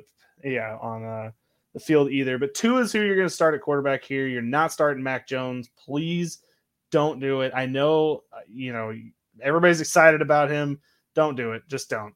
I think that Tua. I think they're going to intentionally prove that Tua is a good quarterback by forcing him to get involved early and often. Whether they do this for the entire season or not, I don't know.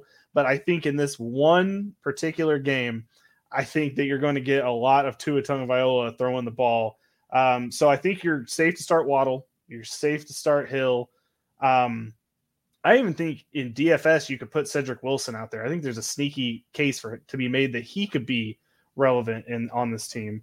Um, you're going to start Edmonds, obviously. You're going to start Harrison Stevenson, probably probably for the Patriots because you probably don't have a better option as your flex play. I'm assuming is what you have them as. And then Hunter Henry sneakily had 10 touchdowns last year for the Patriots, so I think he would be a good um, person to add to your tight end. I'm not starting Gesicki. I purposely like I think the secret is going to get out pretty quickly. I don't think Miami's going to use Gesicki that much because he's not the kind of tight end that they need for that offense. Mike McDaniels likes having a blocking tight end, and Gesicki doesn't do that. So Durham Smythe is going to be out there a lot more than Gesicki. And so I think pretty early you're gonna. I think Gesicki's going to be phased out of this offense. Maybe we'll see. I it could be. I could be completely wrong, but I, I think that's how it's going to go.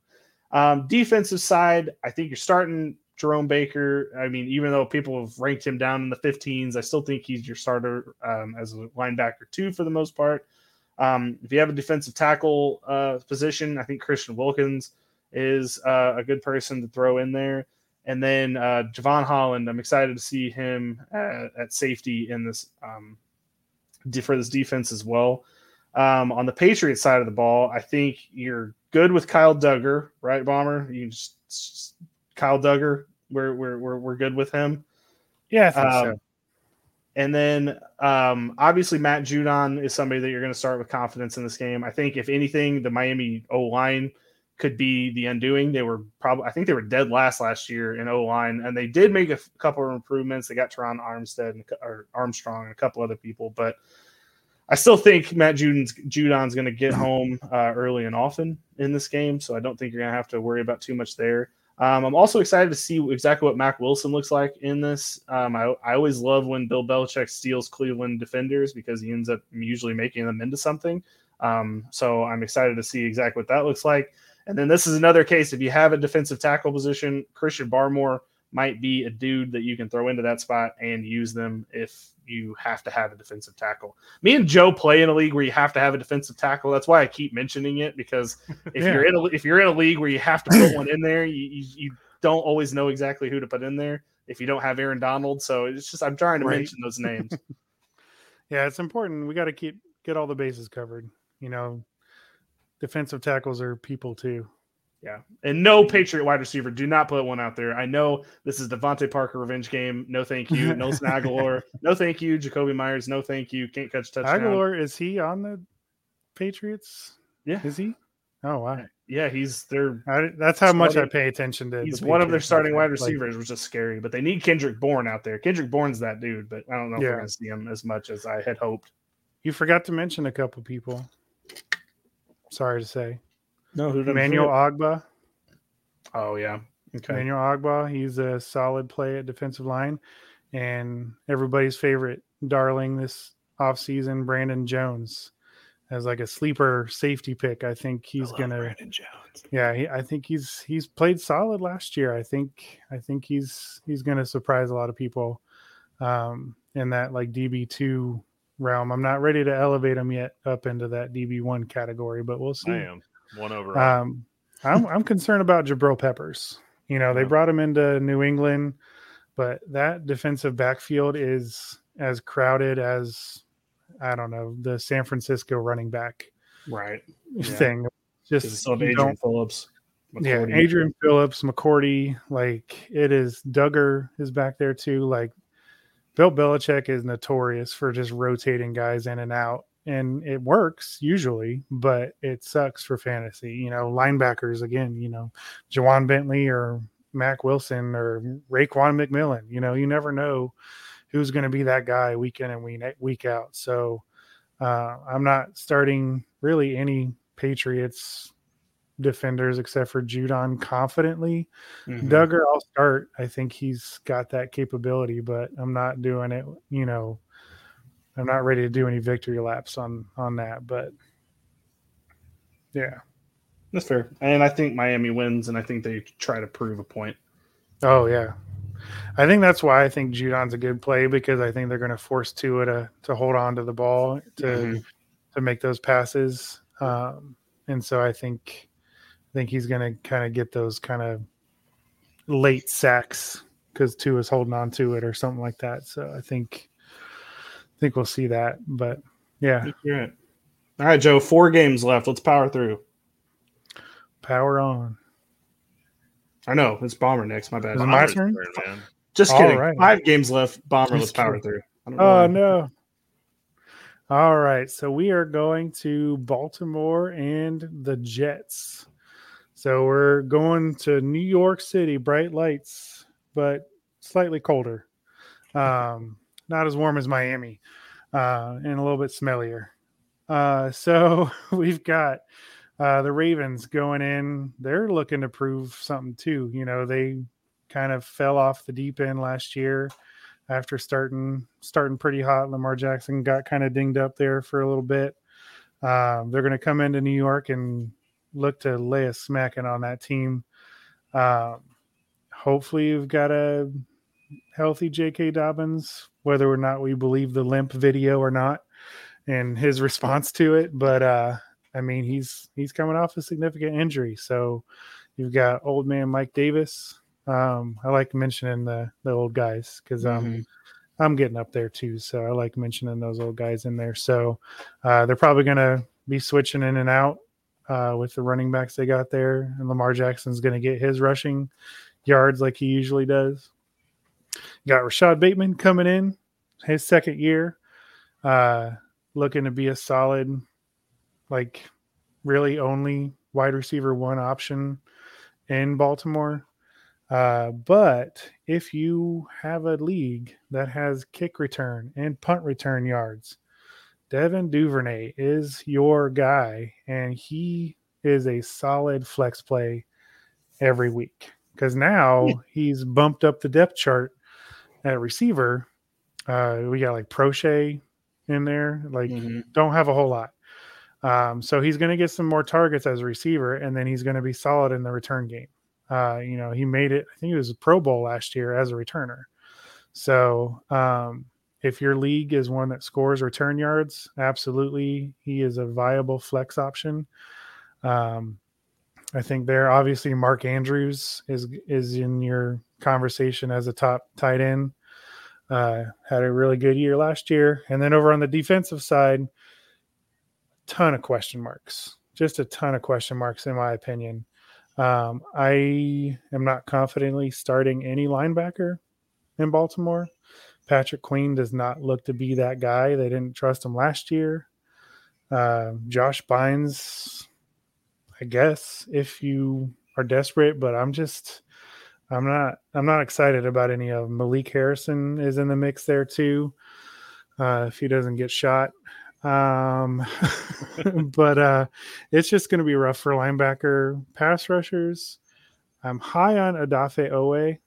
Um, not high enough that I'm putting him at a DL1, but definitely a, a DL2, especially this week against Grandpa Joe Flacco. I guess is who they're rolling out in for the Jets this week. So Should have been Blanco. should have been Mickey Blanco, but it's not. It's Joe Flacco, the elite, the elite Joe Flacco. Um, so I think you know Odafe Oweh is gonna gonna have a pretty good game, but everyone is excited about Kyle Hamilton. Everyone was excited about him at the draft. I don't think he is startable this week.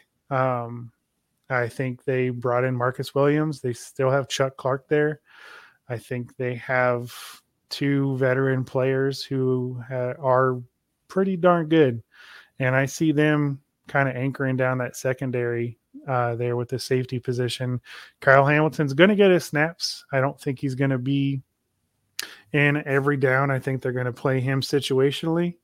Um, but I don't think that I am ready to just fire Kyle Hamilton up on a weekly basis just yet. Um, I could be wrong. I'm willing to be wrong, but I'm just not ready to roll him out with 100% confidence. Um, Marlon Humphrey is a cornerback. You don't hear too many cornerbacks mentioned. I forgot to mention Kenny Moore when I was talking about Indy. He's he was DB one last year. Kenny Moore was. Marlon Humphrey was DB one two three years ago. Mm-hmm. Can't remember. He, he was DB one overall a couple years ago. He was hurt last year. He's back, and he is a solid option. He probably, if you did startups this year or redrafts, he probably went undrafted. You can go grab him right now and plug him in as a DB2 and you will be okay. You'll be just fine. Uh, so that's uh, that's the Ravens, and then you got the Jets. A lot of excitement ish, I guess, hype around Breece Hall. Obviously, he was the RB one off the board for a lot of people this year in dynasty drafts. But I just don't. Michael Carter's there, and he w- is not bad. Mm-hmm. And so I just I think you could start either of them in a flex role, but I'm not counting on them as an RB one or RB two. Uh, but I think you could start them at a flex and see how it goes. Um, I think Michael Carter outscores Breece Hall this week at least.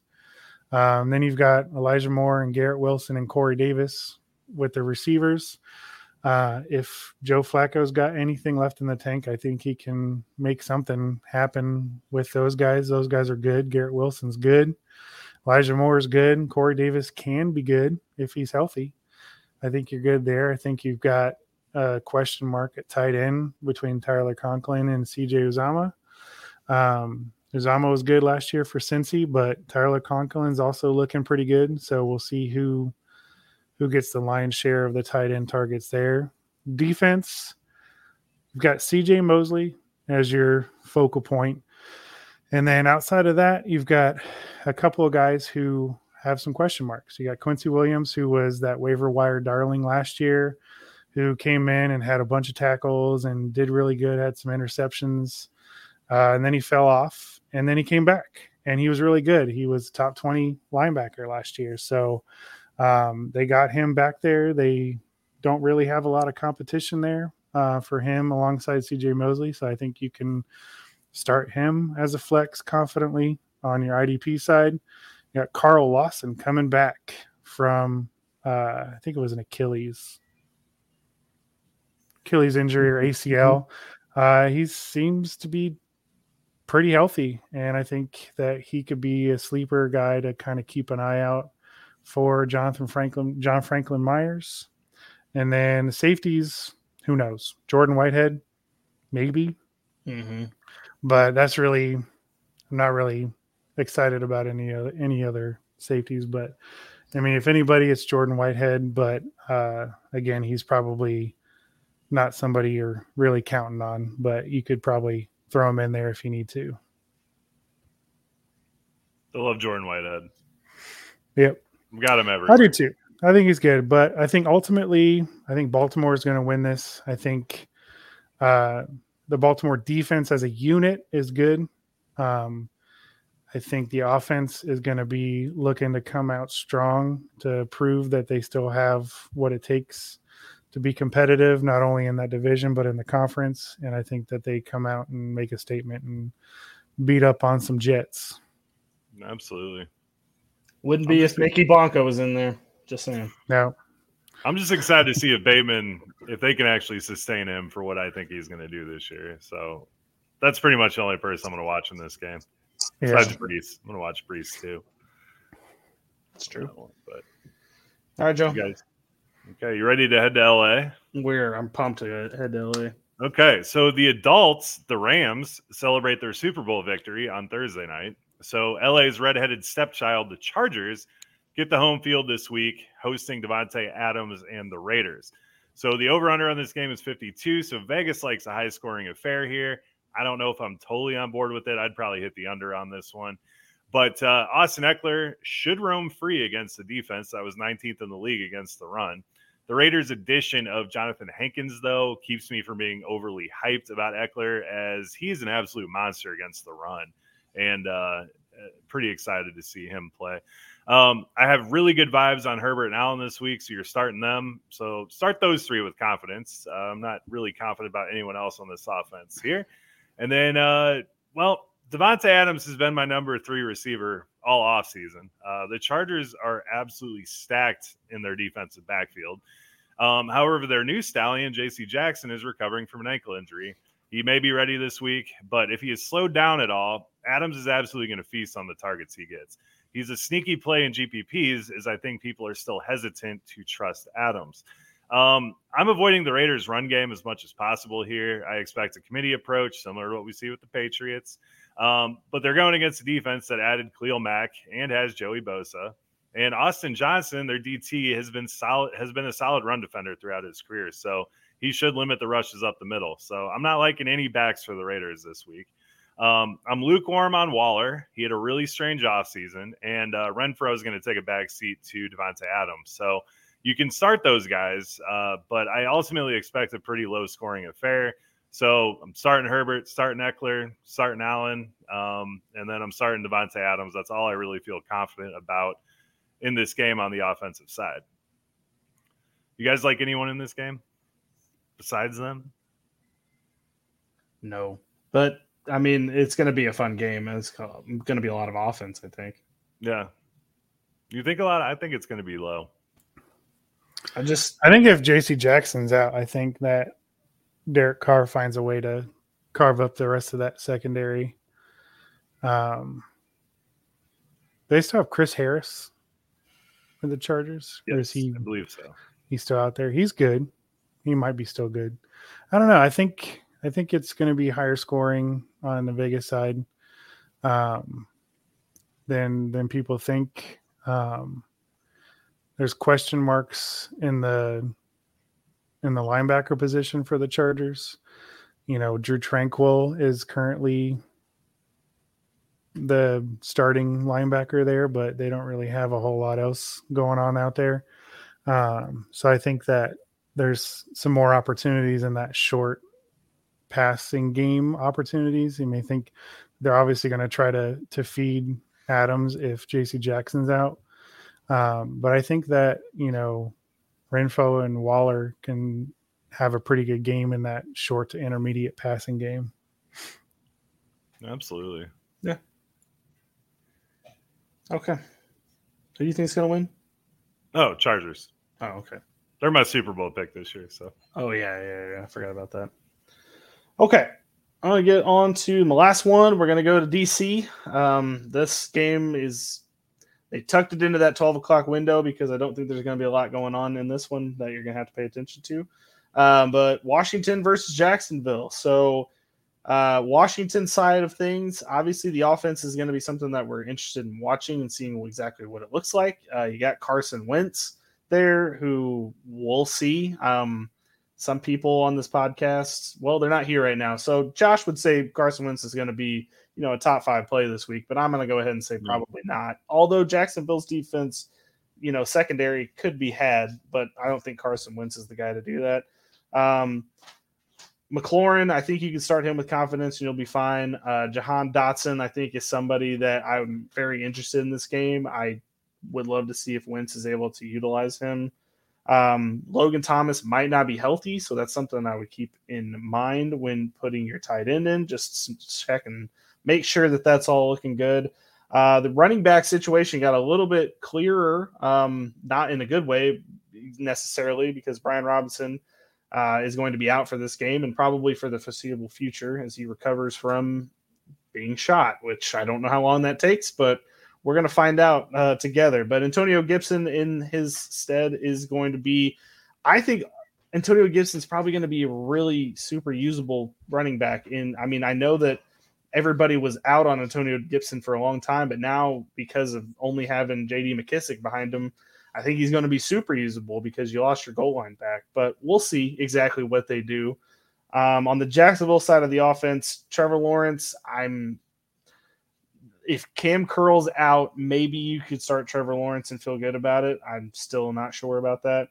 Uh, I'm excited to see Travis Etienne finally back, finally in a game, finally seeing what the hype has been about for the past year. Um, and then Christian Kirk, uh, the the one who ruined wide receiver contracts for the rest of forever.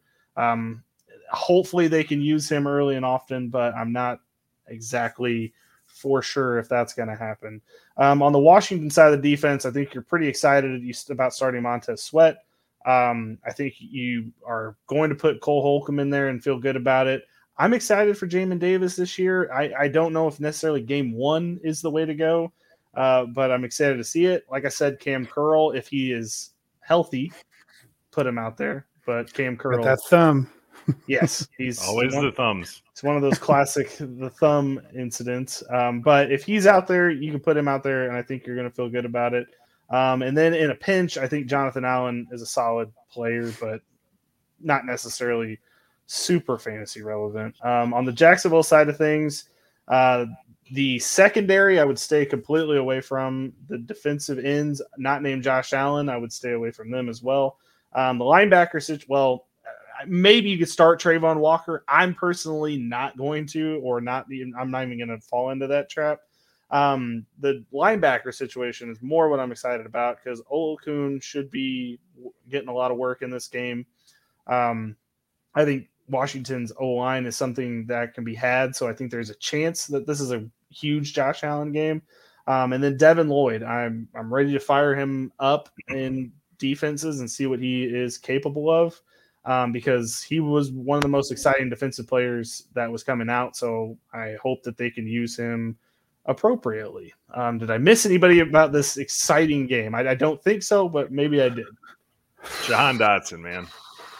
Who I mentioned, Joe. Thank you. I know. Yeah. I'm just highlighting Jahan his Dotson. excellence.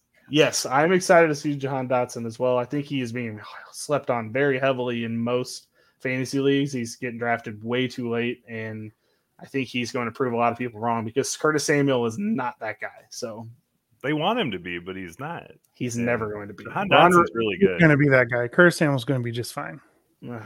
Ron Rivera not, loves not Curtis that I'm Samuel, a, not but, that I'm a Buckeye fan or anything like that. But. Well, okay. Curtis Samuel was really good when he was Ohio State, so I'll, I'll yeah, he was really good. Um, I think I'm I'm excited to see what these rookies can do on defense. You know, obviously we've got some of the high high first round picks, obviously Travon Walker, but Devin Lloyd as well. See how they use him. I'm not starting him this week, but uh, I'm definitely going to keep an eye out. I'm as soon as those game books are available, I am checking those snap counts to see how many times they're getting on the field. Mm-hmm. Um, but yeah, I'm not super excited. You know, Andre Cisco was big last year. You know, people were excited about him last year, but I just don't I don't see a Going lot against Wentz is the only positive for the secondary. Yeah, and you've got like Rayshawn Jenkins and Andrew Wingard, who I hated. hated the fact that Andrew Wingard was still relevant last year, and he might be relevant again this year. Who knows, man? Like it's it's frustrating. Uh, I think um, if the Jacksonville offense can get firing on all cylinders, I think Zay Jones is another sneaky wide receiver pick if they can get things going. If Trevor Lawrence can be the Trevor Lawrence that everybody thought he could be, um, I, I, think he could. I think he could feed a lot of the receivers out there. I mean, you got Marvin Jones, who's how old is he now? Let's see. He is what 30 way too old. 30, uh, 32, 32 years old. I can't tell, so, tell I mean, anybody to start he's, either. He's no Julio Jones, you know. He's not like oh he's been really good all his whole his whole you know career and that kind of stuff like it's going to be interesting to see. I think zay jones i mean he hasn't really done a whole lot either but i think there's a lot more excitement around him and i think he's going to be in the mix for some return yards too but um i mean jamal agnew was relevant last year. Here's the thing um, Baumer week one i am not telling anybody to start Oh no, these players. no, I yeah. I mean, with a good conscience. No, with I mean, you're starting Travis Etienne, and that's about it. And Trevor Lawrence, if you have to. Kirk in a flex, if you feel frisky. Right. I'm feeling frisky this week. Zay frisky. Jones is perfect for DFS. Honestly, yeah, he really yeah. is. But yeah, I think you, I think you covered all the bases there. I, am excited about Jamin Davis too. See if he can take that next step mm-hmm. uh, and be who who I think he can be. Um, he's got less competition there now um, with Bostic gone. Yeah, but Holcomb's Holcomb's a guy. I didn't I didn't I didn't see him being as good as he was last year. I thought, Yeah. if anything, Jamin Davis would try to edge him out, but he was like, "No, I'm going to prove all y'all haters wrong." Because I had him like potentially not being on the roster if Jamin Davis showed up, but um, Holcomb showed up and he was like, "I got this. Don't worry about it." And he is. I mean, I I fire him up as a as a top ten linebacker this week. You know, like I'm not. I'm not. Yeah, I'm against, not. Uh, not down on that at all. Oh yeah. I think I think Washington wins this game. It's not going to be a fun one to watch. Oh no, it's gonna be a low scoring affair. Yeah. All right, Baumer. My last one, going down to Hot Atlanta. Hot Atlanta with the Falcons, everybody's favorite team to get excited about, but isn't probably going to do much of anything this year. Um, so we've got Marcus Mariota, who spent the last what two years in with the Raiders, Mm-hmm. and then got beat out by Ryan Tannehill in Tennessee. Uh, we'll see what he can do. I mean, he's doesn't have a really good supporting cast. Uh, he's got Kyle Pitts, who, you know, he had his thousand yard thousand yards last year, but only one touchdown. That's that's got to go up. I I see that going up. I think he will. I think he will have some more touchdowns, but I don't think he has as many yards. So I think I'm wondering if it doesn't balance out a little bit there. Um, got the rookie Drake London. I think he's good. Can Marcus Mariota make him relevant? We'll see. Uh, and then Cordarrelle Patterson, another old guy. I keep getting these old guys. Um, he was blew everyone's minds last year. Just came out of nowhere, was a viable RB2 week in and week out, like ca- catching passes and all that stuff. But outside of that, the receivers, nothing. I mean, Olamide Zaccheaus and Bryan Edwards, no thank you. Um, so I'm going to say it's obviously start Kyle Pitts because you drafted him for a reason. Start him. You're good to go. Cordarrelle Patterson, I think you can put him in your flex and be okay. Uh, I don't think we're going to see the same production out of him as we did last year. You got Tyler Allgeier coming in.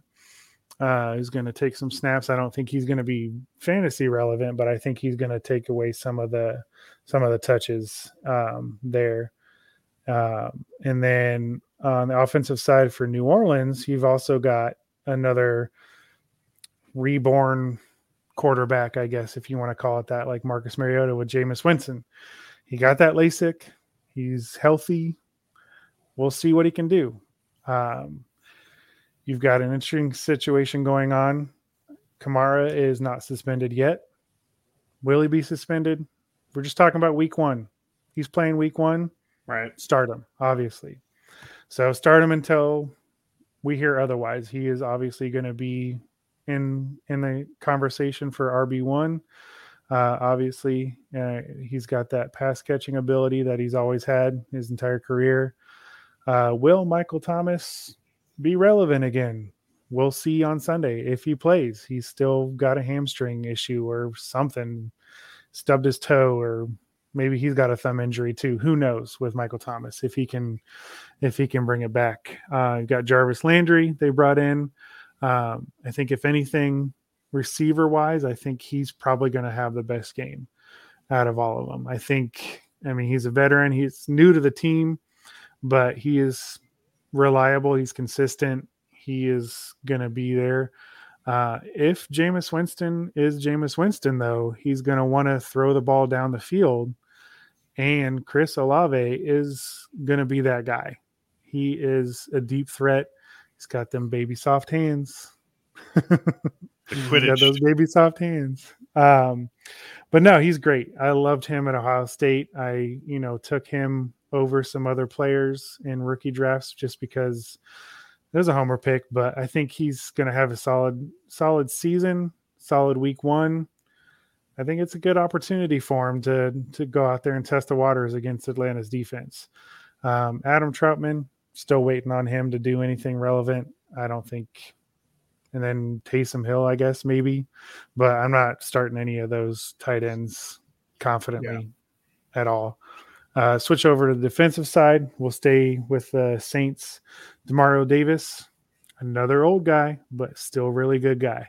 You know, he I think he was top 10 linebacker last year. He's going to be right in there in the mix again this year. He's the leader of that defense. He um, he's going to be he's going to be a he's going to be one of those guys again. Uh, Pete Werner out of Ohio State as well.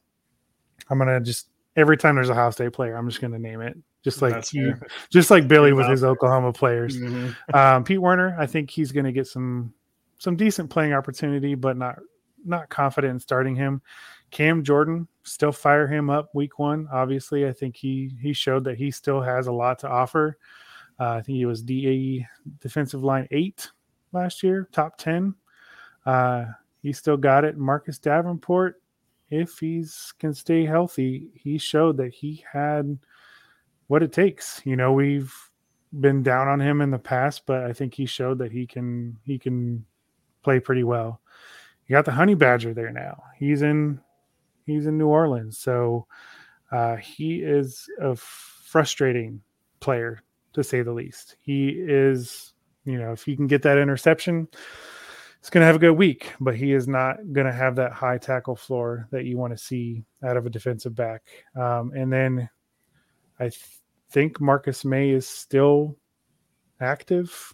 He got arrested, but obviously he's he's not still in the clink. I think he's out, but I don't know if he's going to have any disciplinary action. If he's going to, you know, have some team discipline just in the amount of playing time. So I'm not ready to start him. Uh, Daniel Sorensen, he gets tackles. I mean, he's not a terrible fantasy option if you have to, but I'm I'm not going to start him.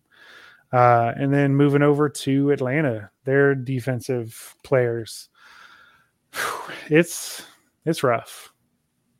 It's rough. So I think I think I can't say with confidence who I want to start out of these linebackers. I just can't. You know, you got John uh, Troy Anderson, rookie. He's everyone's hyped up on him, but I don't think he's that guy just yet. Michael Walker is getting the opportunity. Uh, I've seen that he's going to have the green dot, um, but Rashaan Evans is also there. But we'll see. Um, um, probably, probably starting Rashaan Evans in a flex position. Michael Walker I'll start him in a flex too. But other than that, I'm not excited about any of these guys week one. It's a wait and see kind of a situation. Um, Richie Grant was supposed to be that guy last year. I was really excited about, but he didn't do anything last year. He couldn't beat out Erik Harris for a starting job, which is pretty bad.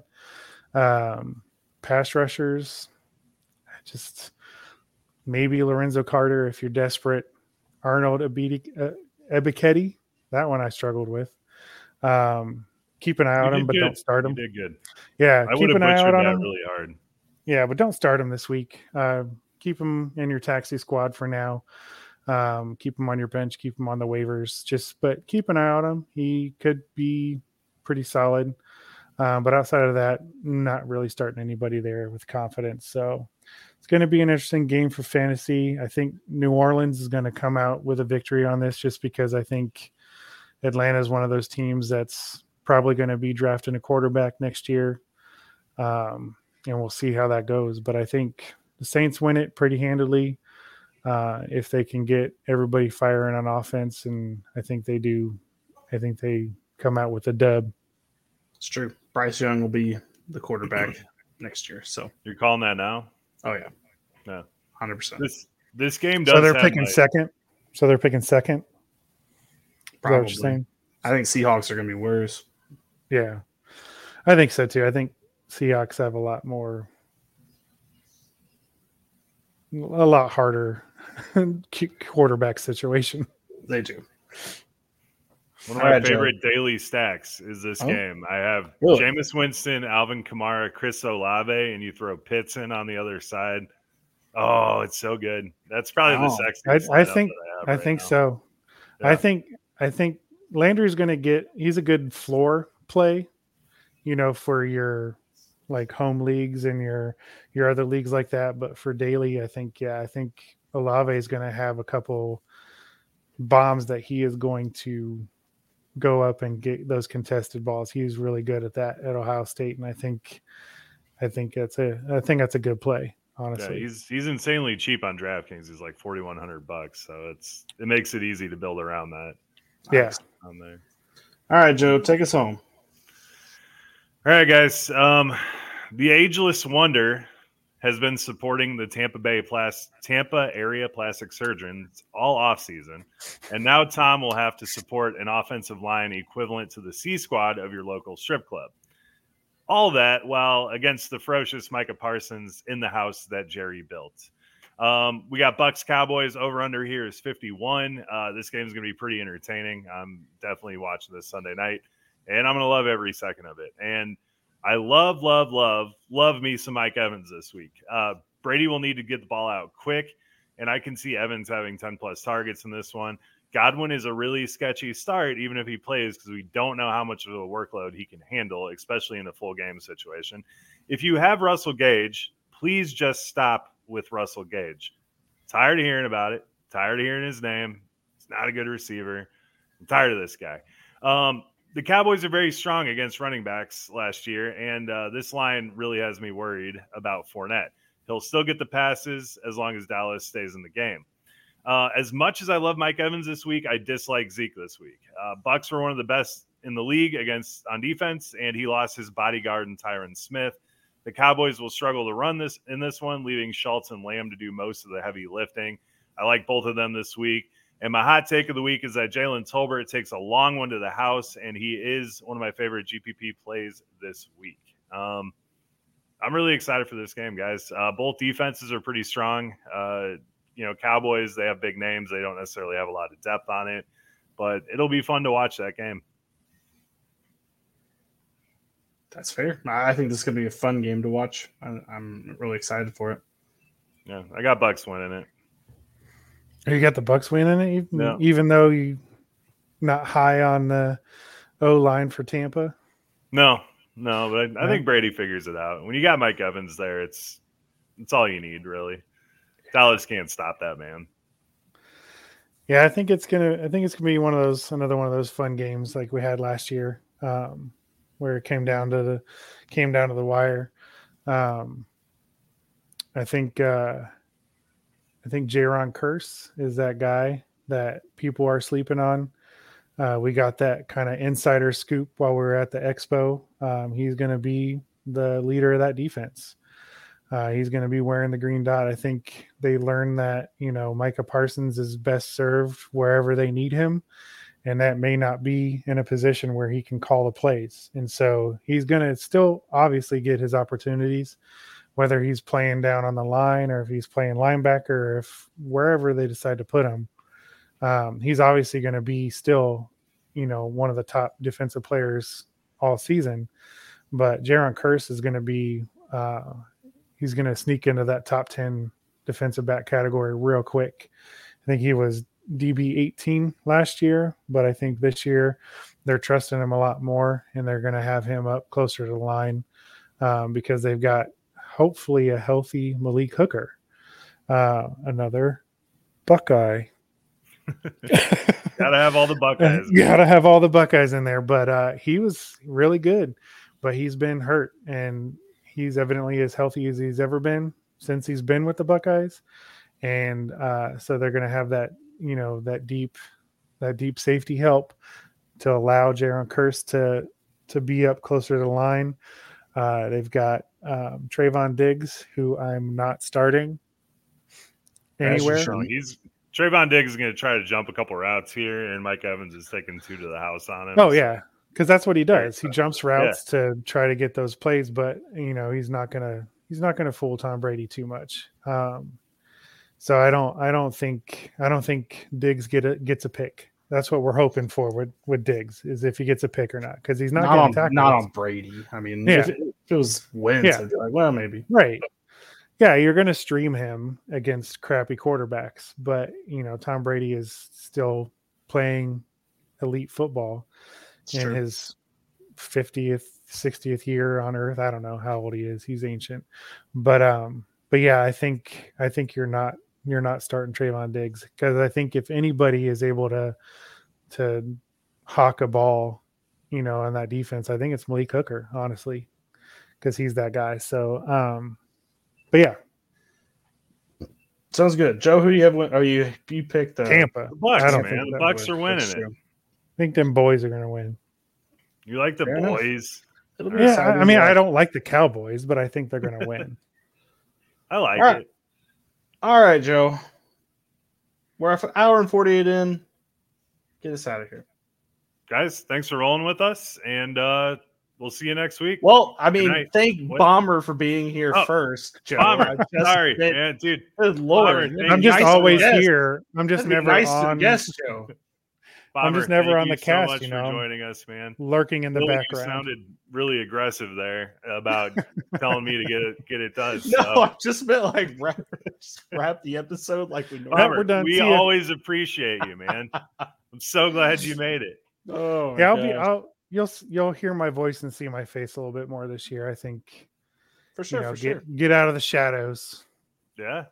Yeah. Step into the light. I'm excited to have you, have you here and being a part of the podcast more. It's exciting. Good stuff. Yeah. Uh, don't don't forget to check out you know the Sunday morning live stream for those last minute start sit questions. Uh, I think Billy and Jordan are going to be heading that up. I'll be Mhm. probably lurking in the chat like I usually do, but uh, make sure you check that out. We've got the Patreon only live stream on Saturday night. What else we got going on? Got so much going on. That's was So about much. tail, tailgate comes out on Friday. Jordan's doing podcasts at random Yeah. times. It, it's difficult figuring out his schedule, but Every day. there'll be more content coming out for sure. Yeah. Yeah, you guys so let us check know out what you check want to out hear. Twitter. and We'll do it. Yeah, yeah. We'll do it. We're not scared. All right, Joe. Now get us out of here. Good night.